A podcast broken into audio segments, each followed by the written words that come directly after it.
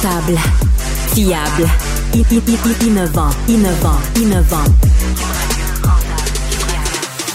Avec eux, ça risque de fluctuer. Mais soyez rassurés, vous serez en croissance sur le marché. Francis Gosselin. Philippe Richard Bertrand. Un duo qui prend pas ça pour du cash. Bonjour et bienvenue dans ce nouvel épisode. J'espère que vous allez bien. En mode hebdomadaire maintenant, Philippe Richard Bertrand, est-ce que ça te rend heureux au cœur? Yes, très très Yes. content de pouvoir Euh, continuer la belle continuer, aventure. ouais. Exactement. Je rappelle aux auditeurs qui nous écoutent, qui nous aiment, qui nous suivent, on en a quand même de plus en plus, qui peuvent toujours nous écrire studio@cube.radio ou bien nous écrire à Philippe ou moi là, sur LinkedIn, Facebook, euh, TikTok, Instagram. J'ai plus Snapchat. Non, moi non plus. Moi, je l'ai jamais eu. Faut, se- faut se focusser. Se concentrer. Dis-je, la personne la moins focusée de l'univers. Euh, Philippe, on fait une petite revue de l'actualité. C'est hebdomadaire maintenant, fait que c'est des nouvelles. de, la, euh, de la- tu sais, ouais, de la dernière semaine. Euh, je sais que toi-même, tu es quotidiennement là, au, au micro ici à Cube, moi aussi avec Mario. Fait qu'on on va passer ça. Puis j'ai fait comme revue d'actualité, débat. Tu sais. Fait que, euh, on se chicane en même temps que les nouvelles arrivent. Euh, première affaire, Philippe, euh, que- qui a attiré moi, mon attention, on observe euh, une forte diminution de la dette des ménages au Canada euh, depuis le début de l'année. Au début de l'année, il y avait eu comme un pic. On était à 184% euh, de dette sur revenu. Ça a baissé à à peu près 180 dollars, 1 dollar 80, excuse-moi, ou 181% Euh, Donc c'est c'est plutôt une bonne nouvelle. Euh, je, évidemment, il y a plusieurs facteurs qui expliquent ça. La première chose, évidemment, c'est que les taux sont rendus tellement élevés euh, que qu'est-ce que font les gens quand ils ont une pièce Ils la garochent sur leur hypothèque probablement. Et donc ça fait partie un peu, je pense, d'une stratégie là, de, de, réduction de la de dette. réduction de la dette. Je veux dire, même moi, Phil, tu sais, on en a parlé Ouais. cet été, je suis sur un foutu taux variable. Euh, avec ma blonde, là, on a fait ça. Là, quand on a un peu d'argent de plus là, qui traîne, on l'envoie à la banque. Là, on a fait un système. Tu sais, la banque, no- notre crédit hypothécaire nous permettait, Ouais. dans le fond, là, un peu de flexibilité. Euh, donc, ça fait réduire notre endettement total. là. Finalement, c'est un petit peu Mais est-ce ça. que tu penses game. que ça peut être aussi en lien avec euh, les chèques que le gouvernement a distribués? Je sais pas. C'est pas- euh, c'est pas drôle parce que j'ai eu un, un échange sur, euh, sur LinkedIn. Là, je, je publie beaucoup de. Maintenant que Facebook nous interdit de, de le faire, j'utilise beaucoup plus LinkedIn moi, pour diffuser nos, nos, nos contenus. D'ailleurs, s'il y a des auditeurs qui nous écoutent, hum, préconisons ce, ce média maintenant. Mais il y a un économiste là, de Québec qui s'appelle Mathieu Marchand, avec qui je, je, je suis souvent d'accord et parfois je me chicane. Euh, je le salue d'ailleurs. Mais Mathieu qui me disait en fait que justement, il y avait des études qui avaient montré qu'une grosse partie de ce 500 $-là euh, avait été justement, Phil, utilisé pour rembourser des dettes et non pour euh, de la consommation, ce qui est assez étonnant pour moi. Oui, parce qu'en fait, l'e- l'effet que ça aurait dû faire sur l'inflation, c'est tellement tout contradictoire, des fois, toutes ces, ces nouvelles-là, Francis. Là. pour quelqu'un, toi, c'est sûr que tu es économiste, mais techniquement, cet argent, la Banque du Canada a augmenté les taux pour réduire l'argent en circulation. Le gouvernement a remis de l'argent en circulation. Donc Hmm. Ouais. là, tu sais, les deux mesures s'annulaient un peu. Mais tu sais, la théorie économique, là, je ne veux pas faire mon petit chien connaissant, mais en général, quand tu reçois de l'argent inattendu, Phil, ce que, ce que tu sais, la théorie des comportements, la plupart des gens le dépensent. Mais apparemment, pas cette fois-ci.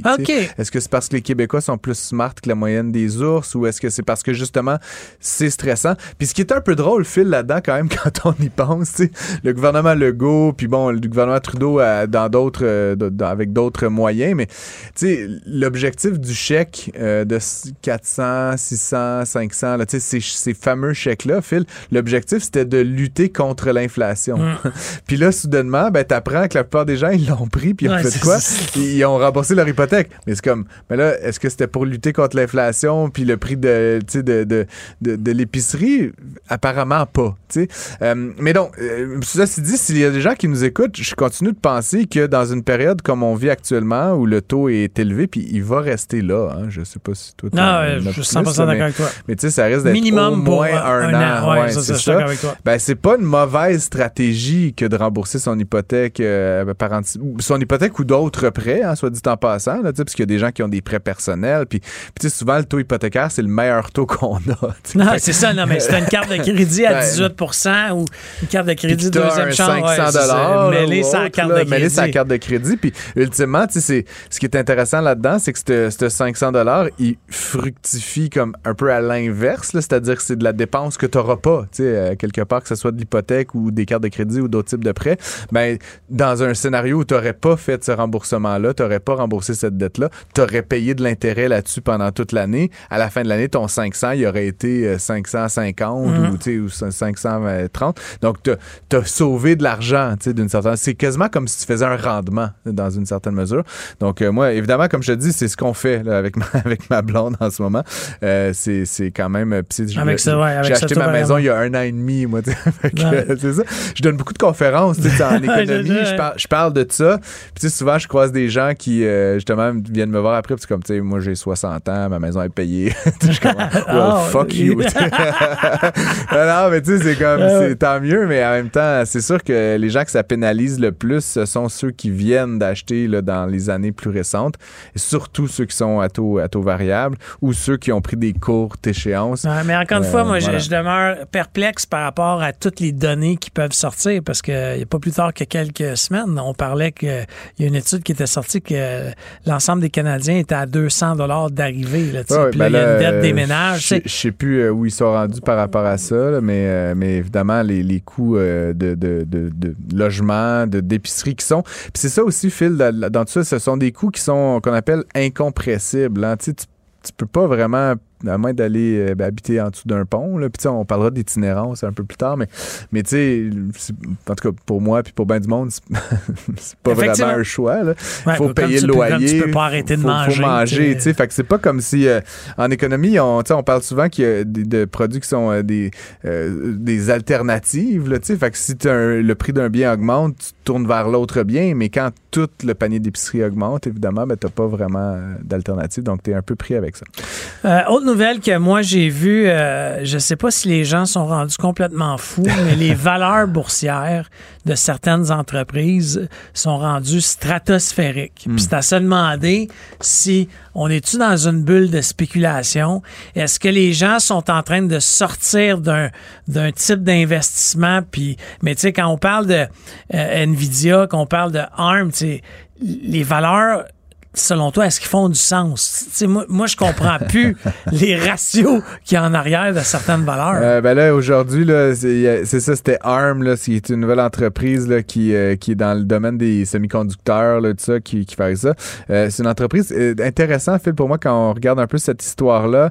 Tu, tu, connais SoftBank, ça dit quelque chose? Effectivement. SoftBank qui a été quand même assez malmené ces dernières années. C'était un gros investisseur dans WeWork. Ils ont perdu, mais comme des dizaines ah. de milliards ah. de dollars là-dedans. Et donc là, ils viennent de faire un genre de coup de circuit. Tu sais, on dit qu'en capital de risque, et tout ça, c'est souvent... Euh, un sur dix, un sur dix. C'est juste qu'idéalement, tu mets des petits montants. tu perds ou tu gagnes une fois sur dix. Ceci dit, ARM Holdings, donc, qui est entré en bourse euh, jeudi, là, le 14, euh, était détenu par SoftBank. Donc, ils avaient acheté cette entreprise-là 32 milliards de dollars il y a quelques années, quelques mois. Euh, donc, ça est rentré en bourse. Puis ce qui est intéressant, ils ont juste mis 10% en bourse. Donc, ils contrôlent encore 90% de la compagnie. Eh bien, le prix de l'action a explosé dans la journée, Phil.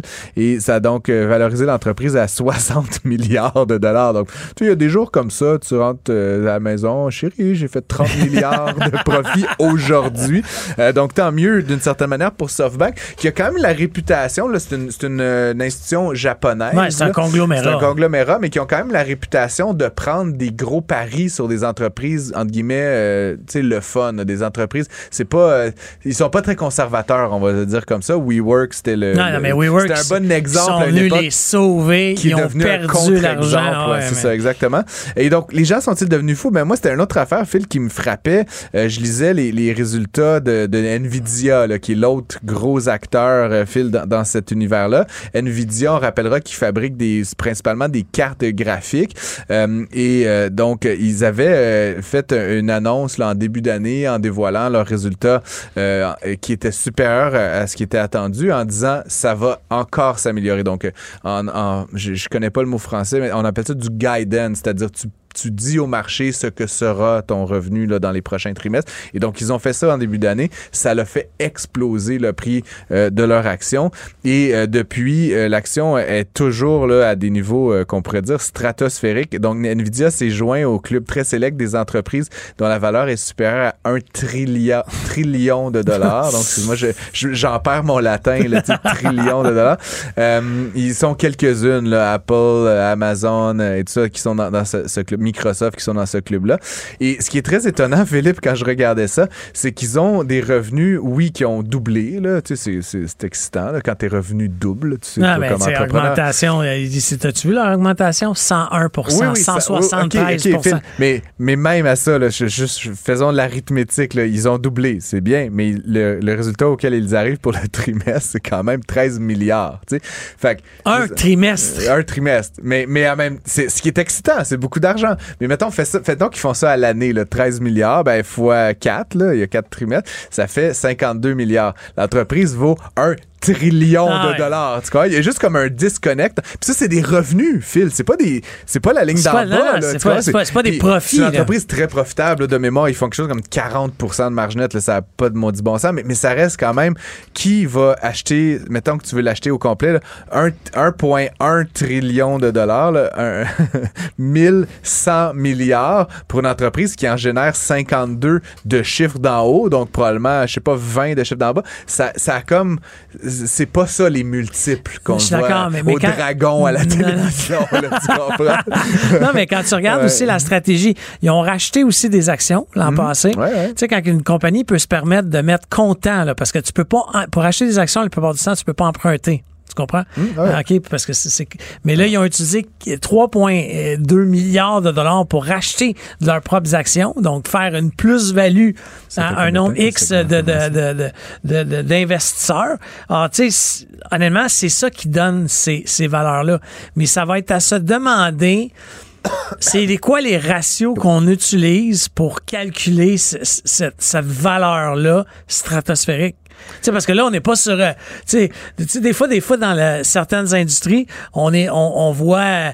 Euh, tu tu dis, ah, OK, c'est cinq fois les d'IA. Oui, c'est ça. les, les c'est le, le bailleur. Le bailleur, ouais. le bénéfice Mais sais, là, on n'est pas là, là. Ouais, mais là, on est à. Hey, je pense, j'essaie de le calculer, je n'étais même pas capable. Tu sais, c'est mille fois non, c'est comme 50 fois. Tu sais, puis euh, parce sur les bidas, ils font. Ben, je, je, prends des hypothèses, Phil, mais ça reste, Phil, tu sais que juste pour euh, mettre les auditeurs en, en, en, en, situation, une entreprise généralement, euh, tu sais traditionnelle, elle va se vendre à 5 fois, 7 fois son BAYA. Puis les entreprises très avant-gardistes, technologiques, avec un fort potentiel de croissance, ils vont se vendre des fois 18 fois, 20 fois. Là, on est comme à 50, 60, 70 le Mais c'est ça, je te dis. Mais, mais on dirait que c'est une bulle. Juste pour faire le calcul d'une façon différente, c'est comme dire, c'est comme, dans le fond, le, ce ratio-là, c'est que c'est quasiment le le nombre d'années possiblement que ça va te prendre avant de récupérer ton argent. Là, tu comprends? Fait que 70 fois, il faut vraiment que l'entreprise continue à grandir très, très, très rapidement pour que ce nombre-là il diminue. Euh, et comme je dis, c'est rendu là, c'est de la pure spéculation. Je pense quand même, Phil, oui, que le marché de l'intelligence artificielle va se développer, que la demande pour les cartes graphiques, les microprocesseurs va continuer à se développer. La seule affaire, c'est que je pense pas que ça va continuer à doubler à chaque année pendant très longtemps. À un moment donné, il y a juste une capacité du marché d'absorber des cartes graphiques puis des microprocesseurs à ce rythme-là. Et donc, on va atteindre un plateau. Puis là, je pense que ça pourrait éventuellement faire mal. Euh, une autre nouvelle, Phil, de mon côté, qui a attiré mon attention, ben, tu le sais, l'épicerie, on en parle tout le temps, coûte cher, etc. Et donc, qui est le grand gagnant là-dedans? Ben, quelques bannières low cost. On parle parfois de Super C, qui fait partie de l'Empire euh, Métro. Mais l'autre qui est comme le, le, le super gagnant, c'est Dolorama. Dolorama qui a un trimestre de folie, là, qui vient de se terminer. Euh, et ce qui est très intéressant, évidemment, c'est que non seulement ces magasins existants vont très, très bien, mais ils ouvrent des magasins puis ils deviennent profitables comme overnight. Instantanément. C'est instantané. Mais en fait, ils ont un plan de croissance. la plupart des détaillants je ne veux pas généraliser non plus, mais la plupart des détaillants pensent pas ouvrir d'autres commerces physiques, qu'on appelle en anglais brick and Hmm. mortar. Ouais, ouais, non, c'est mais ça. eux sont vraiment dans une stratégie d'ouverture Hmm. de commerce tellement que c'est rentable. Mais t'es-tu déjà allé dans un Dollarama? Souvent. Moi, j'ai fait ça pour la première fois suite Ah ouais? à une série d'articles qu'il y a eu. Euh, tu sais, mes enfants allaient là souvent, tu sais, me demandaient 10 pièces puis allaient s'acheter plein de cossins. Là, je vais rentrer suite à une, une série d'articles dans le Journal de Montréal. Puis honnêtement, Kim, tu sais, du ketchup pour du ketchup, de la mayo pour de la mayo, tu sais, euh, euh, une, une canette Ouais. de coke pour une canette de coke, c'est vraiment moins cher. Ah, je pense qu'ils investissent un petit peu moins en aménagement que métro. mettons. non, je suis d'accord. Bon, le, le- le magasin est pas mal ou pêle-mêle. que, euh, avril, c'est ça? Non, Donc, mais- en termes d'expérience client, on n'est pas tout à fait à la Je même suis d'accord. Mais quand tu veux du ketchup, OK? Tu sais, Oui, oui, non, non, euh, mais t'as tout fait, à fait raison. Euh, je- et- et Ça va là- là vaisselle. Je, je- je suis pas surpris de ça, Phil. Je suis juste comme je constate que euh, pour moi, Dolorama, c'était la place où on achetait des Christy de bricoles dégueulasses qu'on jetait après deux usages. Là, puis je, no offense. c'était- 100% c'était d'accord avec toi. Des trucs à 1 là, tu sais, je veux dire, des, des je sais pas, là, des, des spinners, là, comment on appelait ça?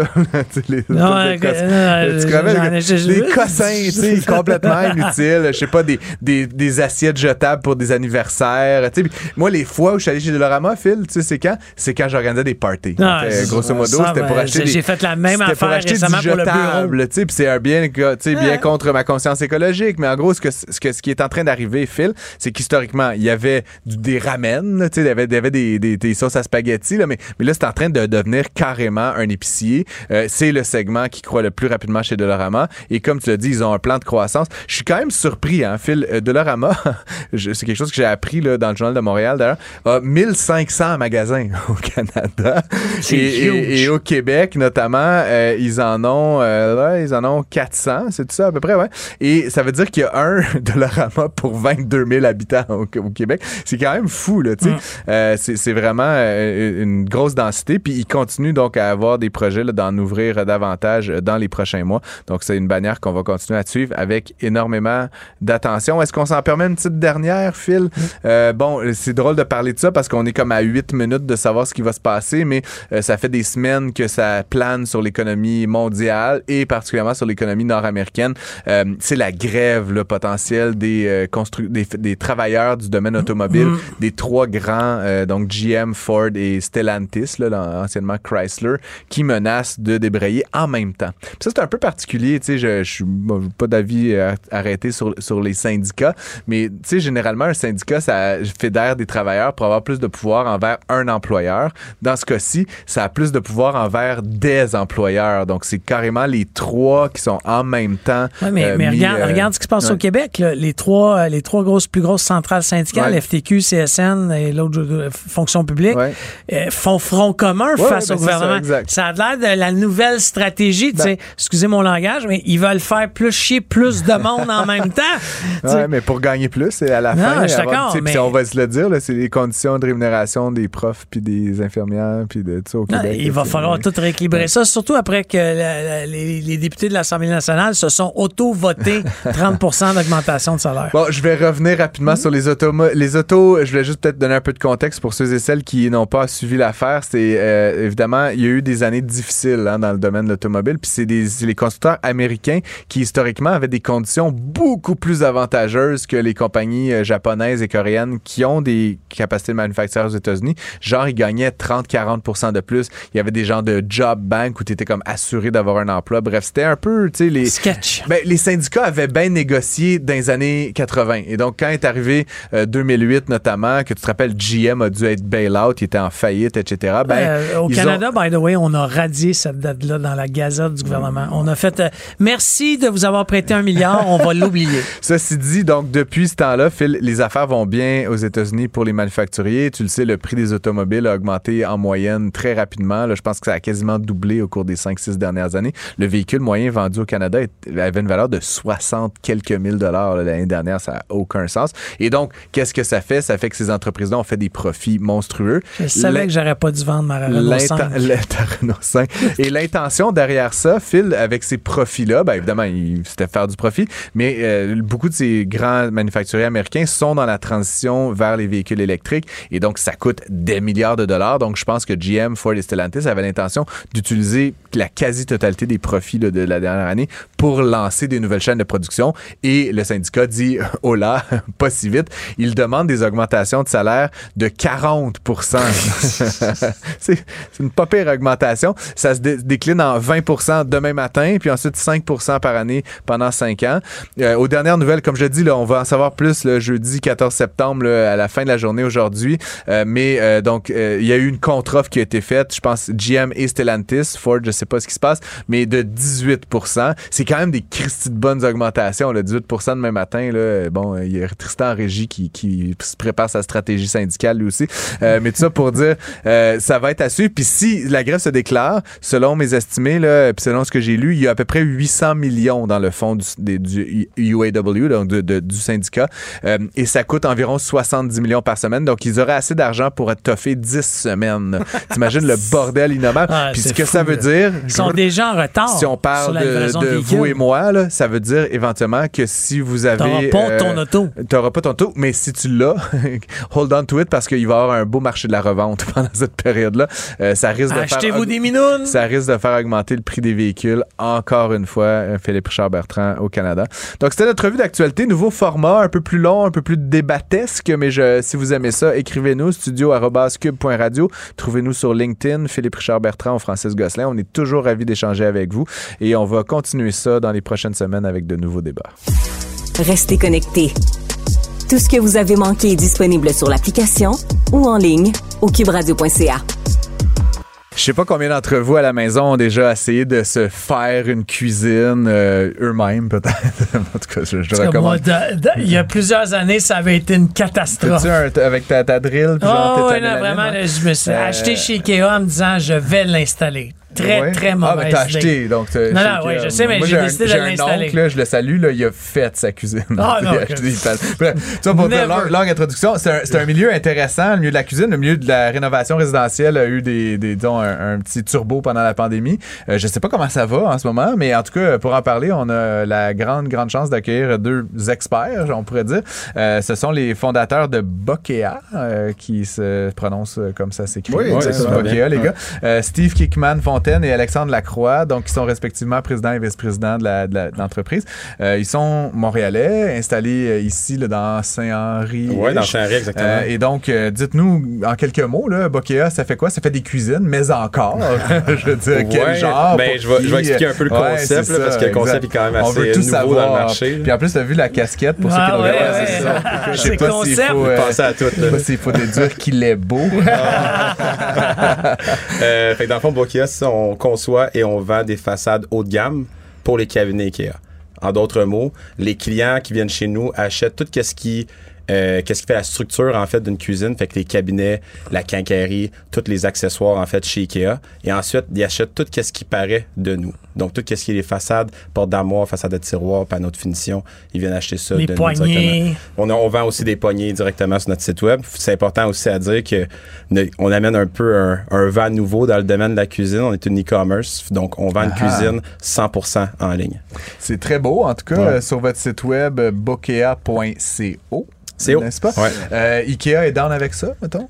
Oui, en fait, euh, le, le VP de IKEA Canada a discuté avec euh, la presse. On a eu un article avec la presse début janvier. Puis, euh, en fait, on est une valeur ajoutée à leurs produits. On amène une gamme de nouveaux clients qui n'avaient pas accès avant. On leur Fait que vous n'êtes pas des pirates là, qui Non, sont non, dit, non, Hey, on va surfer sur la vague. Ouais. Ça a l'air de bien marcher Ouais, leur affaire, puis les vous- Suédois. Pour vous rassurer aussi, là, la, la complexité IKEA, c'est beaucoup amélioré. C'est, c'est beaucoup moins complexe que ça l'était auparavant. là. Donc, euh, pour l'installation et tout, on a des installateurs accrédités qu'on travaille Ah. avec eux.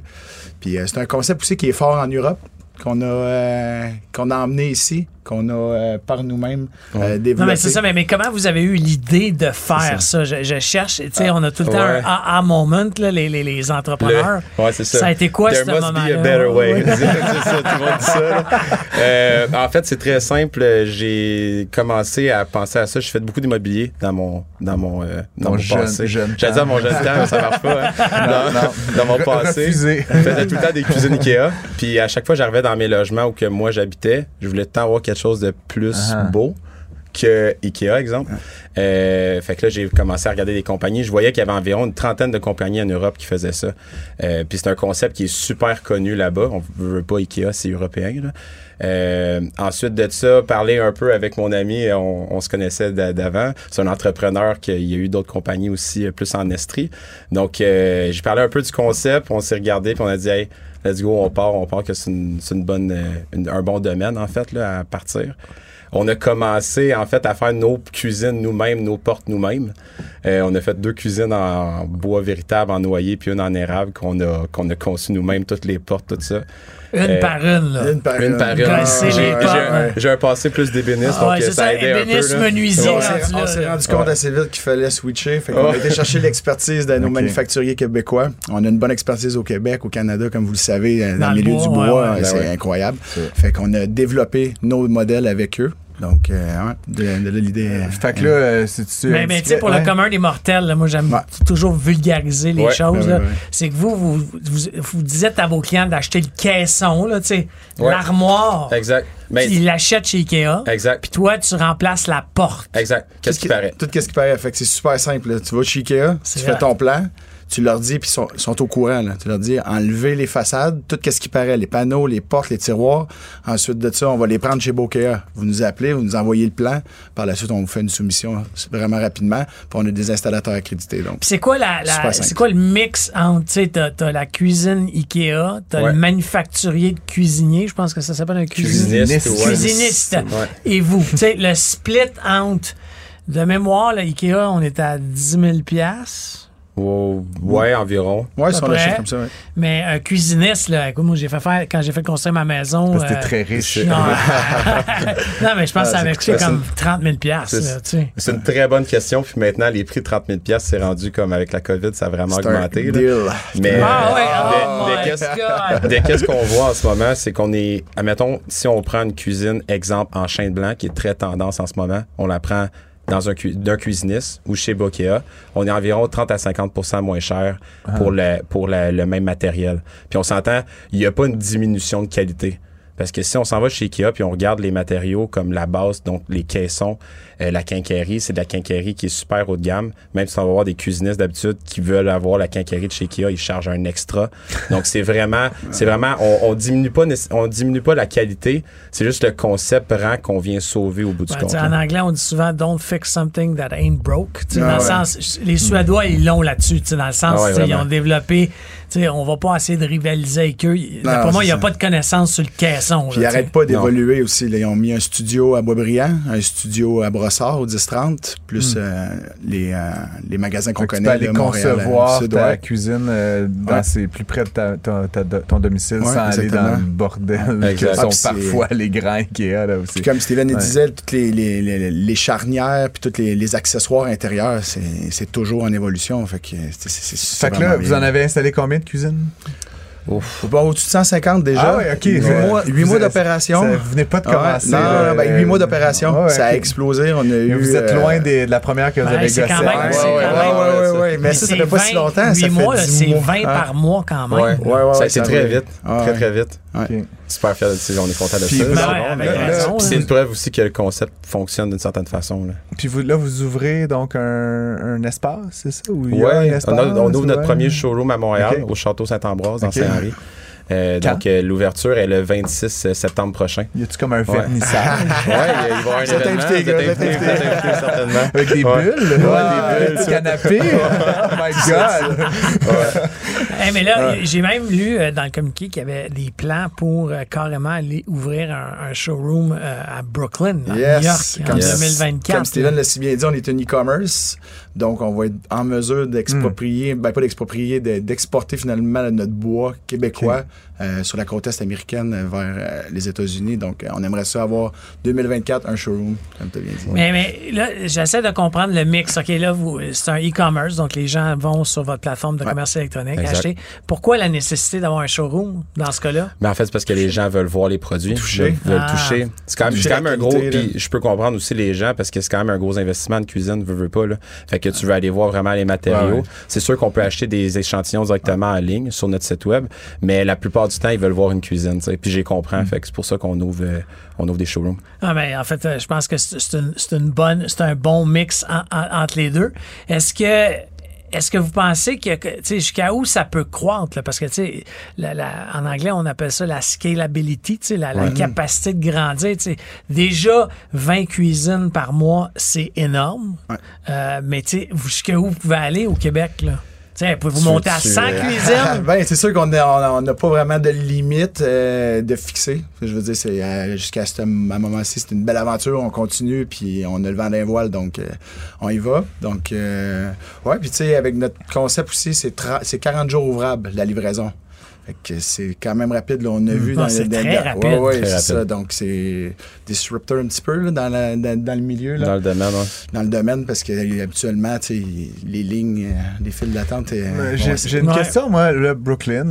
J'aime beaucoup Brooklyn, mais tu sais, en même temps, euh, Toronto? Chicago? ouais. Non, non, mais tu sais, pour- Hein? ma question, c'est pourquoi Ah, vous allez aux Toronto, States Canada, Canada. avec un taux de change, des habitudes de consommation, c'est quand même les Américains. Ben, ils vont vendre cousins. en US. C'est ça. Ouais, ouais, mais c'est quand même de la gestion, là, tu sais, je veux dire, Ottawa, Québec, tu sais, je veux dire, il y a, il y a des millions de maisons au Canada que vous pourriez rénover avant de vous en, tu sais, vous pourriez aller à Miami aussi, South Beach, c'est très Mais nice. souvent aussi en- Mais c'est la même distance ça, aussi. Ah, hein? je comprends, c'est la Ouais. même distance, puis le, taux de change, tu sais, c'est quelque chose qui est quand même attractif. Fait que vous voyez ça le comme. Étant une plus grosse opportunité, évidemment. Puis y a-tu Ouais. de la concurrence là-bas, évidemment? Pas vraiment sur la Ouais. côte Est, puis on veut saisir euh, la fenêtre d'opportunité, bien entendu. là. Ouais, donc, Être euh, les premiers là. mais c'est sûr qu'à ta- Toronto, c'est c'est une place qui est aussi. C'est next. Oui, ça va Ouais, s'en venir. Puis on, tu sais, on sollicite, on travaille aussi avec les professionnels du milieu pour euh, ouvrir donc euh, le Château Saint-Ambroise. C'est avec en collaboration avec euh, Stéphanie Delille, une designer. Mm. Donc on veut faire ce type de concept-là un petit peu partout là, euh, sur notre chemin, là, c'est la, côte Est américaine. Ouais, honnêtement, c'est souvent, euh, tu sais, de, d'expérience, là, c'est plus simple de vendre aux États-Unis que de vendre à Toronto. Ah ouais, hein? Bon, ouais. c'est bon ça. Euh, Tu sais, avec le chapeau québécois, des fois en ouais. Ontario, on est mal reçu, là, mais Ah. ben, sans, sans généraliser. Mais euh, tous ces plans de croissance-là, vous financez ça à, à même vos propres fonds à force de faire des ventes, les profits, tu sais, parce que ça va coûter cher ouvrir à, à ouvrir à Brooklyn. Ouais. Ben, au début, je vous dirais, mettons, à partir du début de quand on a eu l'idée puis on a dit on veut faire un e-commerce, tout ça, c'est sûr que le site web, ça a été, on a plus de 200 000 produits sur le site, là. Donc, c'est une grosse gestion puis c'est un gros site web. Ça a été des fonds directement personnels. On a eu de l'aide aussi de la BDC, d'Investissement Québec. Euh, puis là, c'est sûr que on- si on ouvre, euh, on ouvre à Brooklyn, ça va être avec les ventes, tout ça. On a eu quand même un petit succès. Mais pour l'instant, vous êtes les seuls actionnaires. là. Ce que Ouais. vous dites, c'est du financement par euh, Ouais, la dette, là, j'imagine. là. Fait qu'il n'y a pas Ouais. d'autres actionnaires dans le Non. business. Non, Puis ça va-tu venir? euh? On va voir. on est ouvert On aux est- on est suggestions. On sait jamais, Ikea va peut-être les acheter. Ouais, peut-être. Il y avait Ouais. ARM qui a fait son IPO aujourd'hui, Phil. là. Ils, sont, ils valent 54 milliards là, aux dernières Ah nouvelles. ouais, là. bon, que ça. ça Je pense tente, environ ça, toi, avec. ouais.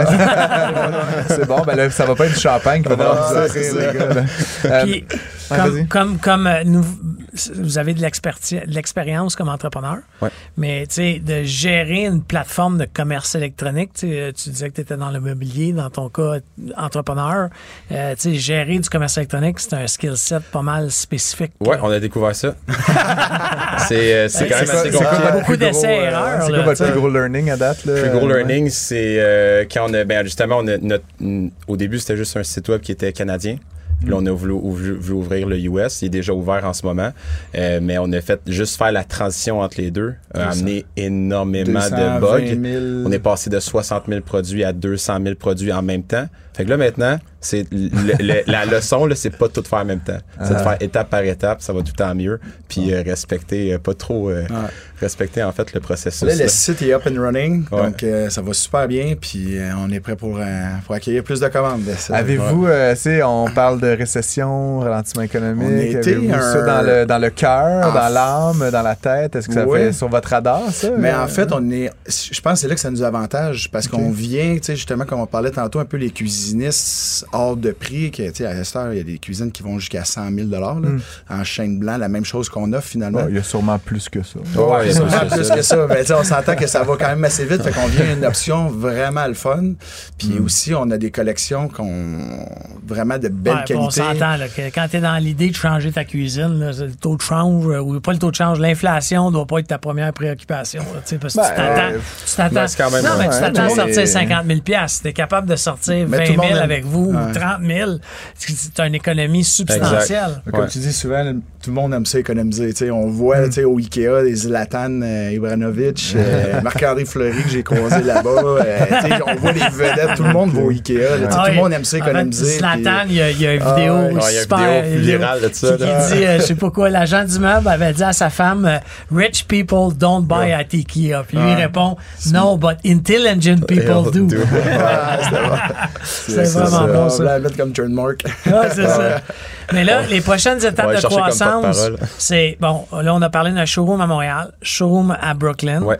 Euh, mais tu sais, à un moment donné, il va falloir des équipes d'installation aux États-Unis. C'est- là. Tu sais, c'est un- Encore une fois, là, c'est, c'est, tu sais, c'est- c'est le marché au Québec. Là, il y a eu- il y a- on est 9 millions d'acheteurs. Là. Ouais. Tu sais, Dans l'État de New York, je pense que 24. juste dans. Ouais, c'est ça. C'est, On est 9 c'est millions de population, De dont population. certains ne payent pas pour Rien. refaire leur cuisine.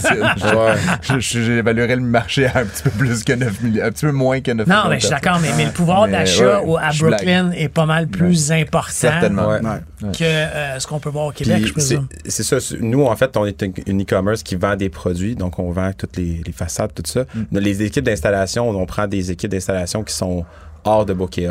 Donc, c'est des équipes d'installation qu'on accrédite. On a fait carrément un plan, en fait, pour regarder s'ils installaient bien une cuisine, en fait. Fait qu'on va faire le, on va suivre le même plan qui a super bien fonctionné au Québec. Aux États-Unis, il y en a plein, plein, plein euh, des équipes d'installation de cuisine euh, Ikea. là.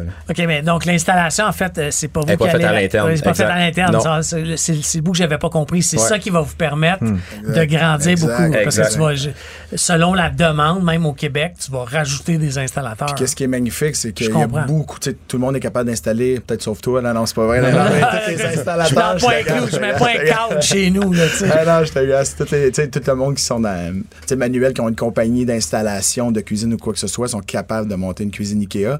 Puis nous, nos portes, nos tiroirs s'agencent exactement comme celles d'Ikea. Donc, tu sais, les trous sont exactement aux mêmes places. Fait que tu fais juste les mettre C'est quasiment le un plug and play. là. Ah, Ah, c'est plug and play. Exactement. Fait que, tu sais, il n'y a rien de compliqué au niveau de l'installation. Puis, c'est ça. vous Fait que là, aujourd'hui, c'est les cuisines, demain, les salles de bain. Puis euh, Ben, on, en fait, finit par, ça, euh, on fait- des ouais, ma- on on finit par des On- maisons complètes. Ben, on l'a Euh, déjà fait. On a déjà Il y a fait. la, des il y a la projets crise du logement. Je peux vous avoir entendu Ouais. parler de ça. On aurait peut-être besoin de vous. euh, Ah, en fait, c'est un super bon point que tu amènes Ouais. parce que c'est pas juste les cuisines qu'on fait.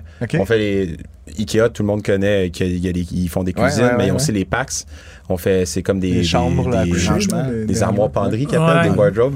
Euh, donc, c'est ça. Puis il y a une collection aussi qui est, be- qui est Besta, qui est les, les meubles audio. Ils ont des collections aussi de salles de bain. Hmm. Donc, on, en fait, on peut prendre une maison au complet là, avec, euh, avec Ouais, le parce que toi, le caisson de salle de bain, c'est un caisson. Ouais. là. Tu, Ouais, tu exact. mets des portes devant, c'est rendu Ouais. là. Ouais. Mais c'est vraiment, c'est vraiment intéressant. Euh, Écoute, on invite euh, les auditeurs qui nous écoutent à aller voir euh, le site de Bokea.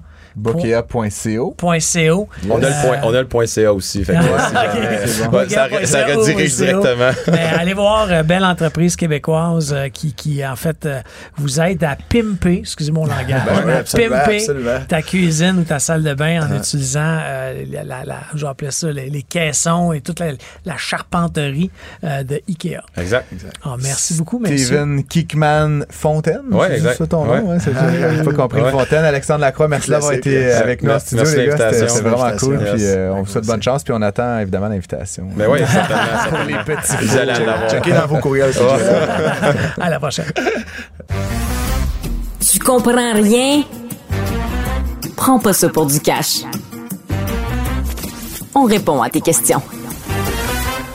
Euh, dans un segment avec Benoît Dutrisac cette semaine, euh, on, on- Benoît m'a euh, relancé sur euh, les problèmes de l'itinérance. Je dois t'avouer, Francis, que je m'étais jamais même euh, arrêté à, à ce problème-là parce que euh, c'est- peut-être pas quelque chose que je connais proche de moi. Je vois des itinérants dans la rue. Je suis très empathique à leur situation, mais j'avais jamais pris le temps de, de m'arrêter. Et il m'a relancé en me disant, Philippe, toi qui es entrepreneur, tu As-tu des idées pour l'itinérance? Qu- Qu'est-ce qu'on doit faire? Euh, oui, tu me poses-tu la question? Non, à mais moi? en fait, puis, tu sais, je- moi, comme tout bon entrepreneur, euh, tu sais, on, on- quand on est entrepreneur, là, on est mindé, là, tu sais, on a état d'esprit et il faut trouver une solution au réel problème. Mais qu'est-ce qui cause l'itinérance? Euh, ce qui cause la- plein de choses, Philippe, mais je, je pense que si, le- reprenons la- le fondement, l'itinérance, vivre dans la rue, sais, puis il y a plein d'expressions, déplorables ou non, mais sans abri, euh, sans domicile fixe, en France SDF, euh, c'est généralement et largement un problème d'immobilier, pour dire ça comme ça. Ce sont des gens qui n'arrivent pas à se loger. Ah, il se ramasse dans la rue. Ça ramasse dans la rue. C'est ça le, le- le pr- principal problème, c'est un problème d'hébergement. Puis après ça, ben, d'où ça vient, ce problème d'hébergement-là, cette incapacité à générer des revenus, etc. Ben là, il y a d'autres causes, évidemment, la santé mentale, les dépendances, euh, toutes sortes de, de problèmes euh, qui, qui sont, qui, sont, qui, sont, qui sont maltraités par les systèmes. Mais- On revient encore au problème de la pénurie de logements. oui, oui, tout à fait. C'est comme Euh, un cercle vicieux. On dirait que ça, ça, ça freine le développement économique. Ça freine le nouveau, euh, les nouveaux immigrants. Ouais. Ça crée de l'itinérance. Ah, tu sais, à un moment donné, il va falloir encore une fois. Tu sais, moi, je, je pensais, là, honnêtement, quand on, a- on en a parlé brièvement, Mhm. Je me suis dit, est-ce que c'est pas un problème de santé mentale? Mais c'est un problème. En fait, c'est. Une partie peut-être. Je, je sais pas ce qui c'est la- je sais pas si c'est l'œuf ou la poule, Phil. Je, je suis pas mal certain que si moi demain matin, si j'habitais dans la rue, je, je développerais des problèmes de santé mentale. là. Tu sais, jusqu'à un moment donné, c'est, ça doit pas aider d'habiter dans la rue, de pas d'être, d'être anxieux, de pas avoir un logement, de, de souffrir de la chaleur, du froid, de de pas manger à sa, à sa sais, c'est, juste c'est juste pas agréable évidemment, mais mais comme je te le dis, le- l'enjeu principal c'est un enjeu de logement. Euh, puis à quelque part, euh, il y a pas une solution facile à, à ça. Euh, on a essayé plein d'approches euh, à différents endroits dans le monde. La, la- la plus évidente, c'est de fournir le plus rapidement possible un, un- un logement stable à toutes ces personnes-là. Et le problème, souvent, Phil, c'est que les villes, puis tu sais, Montréal ne fait pas exception à ça, sont euh, complètement incompétentes et, ont de- et sont très mal avisées en matière de politique publique autour de l'itinérance. Puis même, là, il y a Lionel Carman la semaine dernière là, qui, avait, qui avait fait une sortie, là, mais je, je sais pas si c'est cynique, là, puis je veux pas me mêler de ça, mais j'ai l'impression qu'il y a certains politiciens que ça arrange qu'il y ait de l'itinérance dans la ville parce que ça justifie euh, une forme de, leur inaction justifie certains types de programmes. Là, donc quand que, la, que la pauvreté, l'itinérance soit ça justifie un certain type d'action. Et donc c'est pour ça qu'ils la tolèrent et sais, n'agissent pas. moi, en, tout cas, je, je, je- je peux pas nommer de client en particulier, là, mais ça serait maladroit de ma part, mais admettons, je travaille, on travaille avec plusieurs villes, OK? Avec le comité exécutif de plusieurs villes. Puis les gens, tu sais, c'est un vrai, c'est un vrai problème. Puis c'est un problème qui était concentré dans des centres urbains, Montréal, Québec. Mais là, le problème, hey, il il y, en a sur la rive sud de Montréal. Il a commencé Ouais, à en ben, avoir à Laval. Il y a comment Ah, à un moment donné, OK, là, on dit. Il y aurait eu une augmentation d'à près 40% par rapport à l'année dernière, by the Ah, way. ben, t'imagines, c'est fou, là. On a des chiffres. Mais là, ouais. si, si, la, si la façon de régler ça, c'est de créer plus de logements. Hmm. Ouais. OK? Puis je veux pas gérer au gérant d'estrade, j'ai pas toutes les cartes de jeu entre les mains. Mais pourquoi on change pas certaines législations qui, qui bloquent des projets immobiliers parce que pas dans ma cour, parce qu'il y a 22, euh, z- 22 Ouais, ben, citoyens qui s'opposent à la C'est parce que c'est tour. pas les mêmes types de logements. Là. Puis, encore une fois, je, je connais très bien le marché de l'immobilier, Philippe, mais euh, moins celui peut-être du logement pour, pour, les, pour les, lutter contre l'itinérance. Mais, mais tu sais, d- justement, les projets que tu évoques, qui sont souvent liés à du développement autour de bon, stations du REM, là, pour Mm. donner cet exemple-là, ben, ça va pas être typiquement des logements pour les sans-abri. Ça, ça va être des logements plus luxueux qui vont être vendus sur le marché libre. On va essayer d'avoir une petite portion qui va être du logement abordable, mais tu sais, abordable, c'est toujours par rapport au prix du marché. Fait que si le prix a augmenté de 20% un logement abordable, par définition, c'est 10 ou 20% en bas du prix du marché. Mais tu sais, si, le prix a augmenté comme il l'a fait dans les cinq dernières années au Québec, ce qui, euh, ce qui était le prix du marché hier et le- et l'abordable d'aujourd'hui, là, tu comprends? Mais les gens, leur salaire, il n'a pas augmenté de 20 ou 30 ou 40% Dans le cas de l'itinérance, on parle pas de logement abordable, on parle de logement social, puis même une espèce de couche en dessous, de comme, tu sais, du registre de, ils font un lit, tu comprends? C'est- Non, ouais, plus, euh, c'est plus du logement au sens, c'est pas des condos là, à 2, 3, 400 000. Puis ce que, fait les, ce que font les villes de manière très malhabile et très incompétente, comme je le dis, puis il faut voir, là, la ville de Montréal est en train de le faire, puis ils se pètent les bretelles d'avoir euh, 100 logements. Mais Christy, ça coûte 500 000 piastres faire ça parce qu'ils sont pas capables de le faire. Euh, et, donc, et donc, encore une fois, euh, il y a des groupes qui essayent de, de générer ou de, de, lever des fonds pour mettre en place des programmes comme celui-là. Il y a, y a- à Montréal, il y a, plein d'organismes qui fournissent des lits, qui fournissent des chambres, etc. Ils sont très mal financés. La ville veut toujours faire à la place d'eux. Évidemment, il y a de la chicane dans ce milieu-là.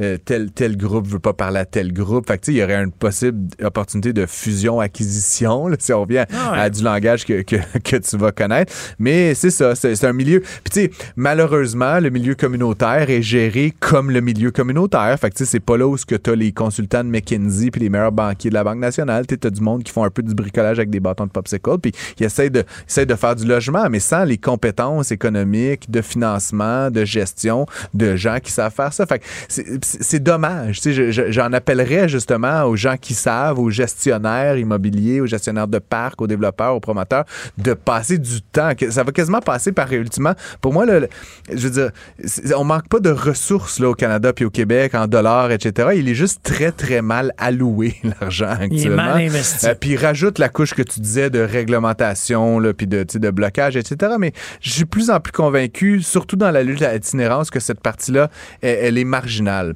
Elle est très dommageable pour toi et moi. là. Elle est très dommageable pour la classe moyenne, là, cette dimension réglementaire, là, puis pas dans ma course. Ça, ça fait chier la grande majorité de la population. Mais quand il vient à l'itinérance, c'est pas ce registre-là. Il faut juste des lits, man. Il faut juste quatre murs, un lit, puis, puis, puis une douche. Là, puis, puis ça, honnêtement, ça devrait pas coûter bien Ouais, plus que 100 d'accord, 000 mais- mais- mais- à construire. Imagine, là, que tu Ouais. veuilles pas la tour où il y a des condos à 300 000.